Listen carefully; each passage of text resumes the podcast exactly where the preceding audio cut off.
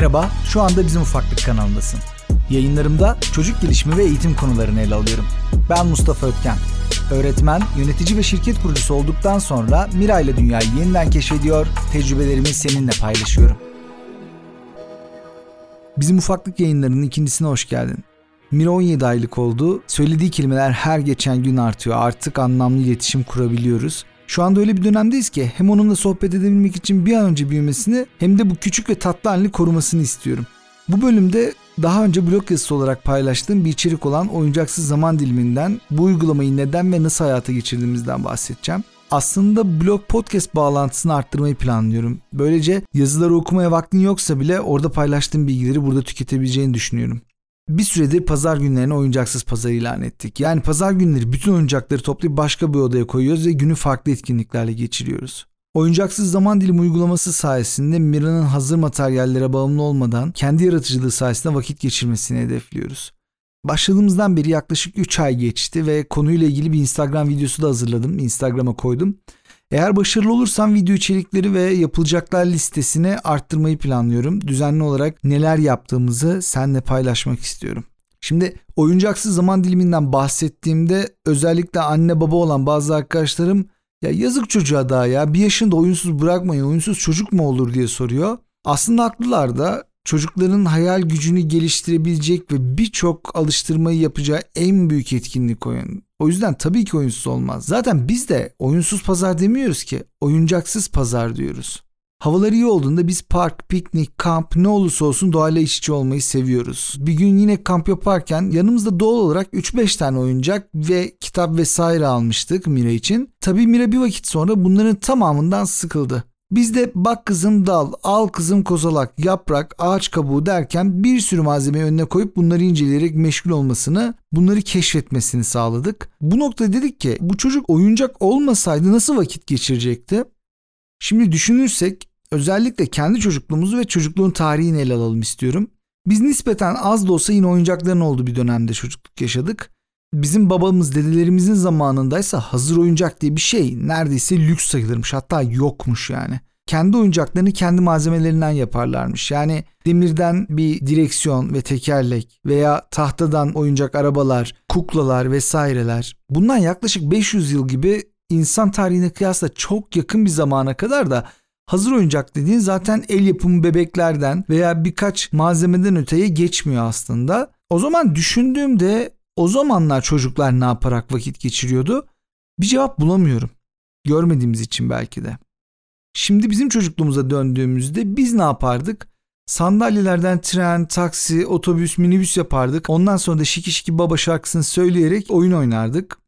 Ya da ne yapardık? Yastık, koltuk, battaniyelerden çadır ve ev yapıyorduk. Buraları kendi özel bölgemiz ilan ederdik. Kimsenin gelmesini veya onu bozmasını istemezdik. İlkokulda ders çalışmaktan sıkıldığımızda özellikle o renkli kalemleri, kurşun kalemleri, tükenmez kalemleri bir şekilde alıp araba veya insan yerine koyup onlarla oynuyorduk. Hiçbir şey bulamazsak aile büyüklerinin üstüne çıkıp onları at olarak kullanıyorduk. Bütün bunları düşündükten sonra eşimle beraber dedik ki bir gün belirleyelim ve bugünü oyuncaksız gün ilan edelim. Mira o gün hazır olan oyuncaklara ulaşamasın. Bugünü belirlerken de ikimizin de evde olduğu Mira'yla sürekli vakit geçebileceğimiz bir gün olsun diye pazar gününü seçtik. Bu sırada bu konuyla ilgili internette araştırma yapmak istedik. Acaba bunu deneyen olmuş mu? Bununla ilgili bir akademik makale veya bir çalışma var mı? Bunu uygulayan okullar var mı? Herhangi bir hoca bir şey söylemiş mi diye. Ama aslında internette bununla ilgili çok da bilgi bulamadığımızı söyleyebilirim. Daha çok Almanya'daki bir anaokulundan bahsediliyor. Türkçe içerik neredeyse yok. Bir Eğitimpedia'da bu anaokulundan bahseden bir yazı var. Bir de Fikirden Fiile adlı bir blogda yazılar bulduk. Şimdi Almanya'da bu biraz daha sert uygulanıyor. Bir Alman disiplini havasında uygulanıyor. 92'den beri deneniyor. 3 ay boyunca oyuncaksız zaman dilimi ilan ediyorlar ve anaokulundaki tüm oyuncaklar, el işi materyalleri yani boyalar, kağıtlar, makaslar, fırçalar vesaire her şeyi kaldırıyorlar. Sadece mobilyalar, yastıklar ve battaniyeler bırakılıyor. Eğer çocuklar ihtiyaç duyup talep ederse el işi materyallerini alabiliyorlar. Öğretmenler mutlaka ortamda bulunuyor. Çocukları aktif bir şekilde gözlemliyorlar. E, gerektiğinde oyun arkadaşı oluyorlar bu çocuklara. Fakat hiçbir şekilde öneride bulunmuyorlar. Hiçbir şekilde çözüm sunmuyorlar veya onu öyle yapma bence bunu böyle yap ya da şunu şöyle denemeye ne dersin gibi herhangi bir şeyin değiştirilmesini teklif dahi etmiyorlar. Ama biz bu kadar sert uygulamadık tabii. Çünkü biz bu uygulamaya başladığımızda Mira henüz 13-14 aylıktı. Bu yüzden 3 ay gibi bir süre onun ömrü için bayağı uzun olacaktı. Onun yerine haftanın bir gününü oyuncaksız geçirme kararı aldık. O günü de ikimizin de boş olduğu ve daha kaliteli vakit geçirebileceğimiz, daha fazla etkinlik yapabileceğimiz pazar günü olarak belirledik. Cumartesi akşamından oyuncakların tamamını kaldırıp kullanmadığımız bir odaya koyuyoruz. Evin içinde de çeşitli istasyonlar oluşturuyoruz. İşte pencerelerin önüne, koridora, tuvalete kitaplar koyuyoruz. Oyuncakların olduğu alanlara kırtasiye malzemeleri koyuyoruz. Tül, keçe, keçeden olan o toplar, renkli kumaşlar, kalemler veya müsvedde kağıtları koyuyoruz. Hamuru çok tercih etmemeye çalışıyoruz. Onu da bir oyuncak gibi kullanıyor çünkü. Biz yine o Alman anaokulundaki gibi çok sert değiliz bu konuda. Çünkü Mira gerçekten küçük yaşta istediği şeyleri tam olarak ifade edemiyordu. O yüzden böyle bir ayrıcalık tanıdık. Çok da sert olmak istemedik. Bir de sonuçta çok uygulanmış, sonuçları kesin olan bir uygulamadan bahsetmiyoruz. Dolayısıyla da çocuğun hayatında bir travma yaşatmak istemedik. Kedilerle vakit geçirebilmesi için de yine kedi oyuncaklarını sağa sola astık.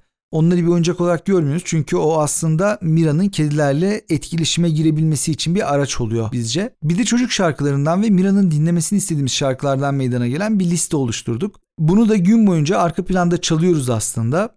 Parkta her ne kadar oyuncak kategorisinde olsa da elimiz çok sıkıştığında evet parka götürüyoruz biz Mira'yı. Ee, sonuç olarak her hafta pazar günü geldiğinde Mira oyuncaksız bir eve uyanıyor.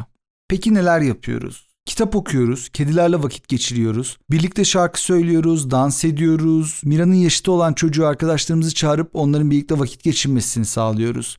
Veya çeşitli mekanlara geziler düzenleyip oraları keşfediyoruz. Bunlar müzeler olabileceği gibi kafeler hatta alışveriş merkezleri bile olabiliyor. Havalar çok soğuk değilken yaprak veya dal topluyoruz, onları inceliyoruz. Yani dışarıda sokakta bile vakit geçiriyoruz bazen. Biz bu etkinlikle başladığımızda hava bayağı soğumaya başlamıştı. Özellikle bahar ayları geldiğinde aslında doğada daha fazla vakit geçirebileceğiz. Bir de evde birlikte inşa edebileceğimiz bir şeyler bulmaya çalışıyoruz. Bununla ilgili geçtiğimiz günlerde Instagram sayfasında bir bankı beraber yapmıştık. Onun videosunu paylaşmıştım. Yılbaşı yaklaştığında büyük bir yılbaşı ağacımız var. Onu 3 kişi ben, eşim ve Mira kurup süslemiştik. Yakın zamanda Mira'ya bir aktivite masası aldık. Onu da beraber kuracağız. Bunun dışında eşyaları toplamak istediğimde yine Mira'dan yardım istiyorum. Yani diyorum ki Mira gel kızım bunları buraya koyalım, şunları şuraya koyalım. Hem böylece onun kategorileme becerisini de geliştirmeyi düşünüyorum. Bunlar da aslında Mira'nın gerçekten eğlenerek katıldığı etkinlikler haline geliyor. Peki biz oyuncaksız zaman diliminden neler bekliyoruz? Mira'nın elindeki materyalleri farklı amaçlar için kullanmasını istiyoruz. Yani çerçevenin dışında düşünme becerisini geliştirmesini istiyoruz. Materyalleri olan bağımlılığının azalmasını istiyoruz. Daha önce keşfetmediği şeyleri keşfetmesine yani evdeki bir eşya olabilir o, parktaki bir oyuncak olabilir, bahçedeki bir çiçek olabilir veya belki de hani bizim yüzümüzdeki herhangi bir detay olabilir. Daha önce keşfetmediği herhangi bir şeyi keşfedebilmesini istiyoruz ve bunu daha çok sıklaştırmasını, bir alışkanlık haline getirmesini istiyoruz.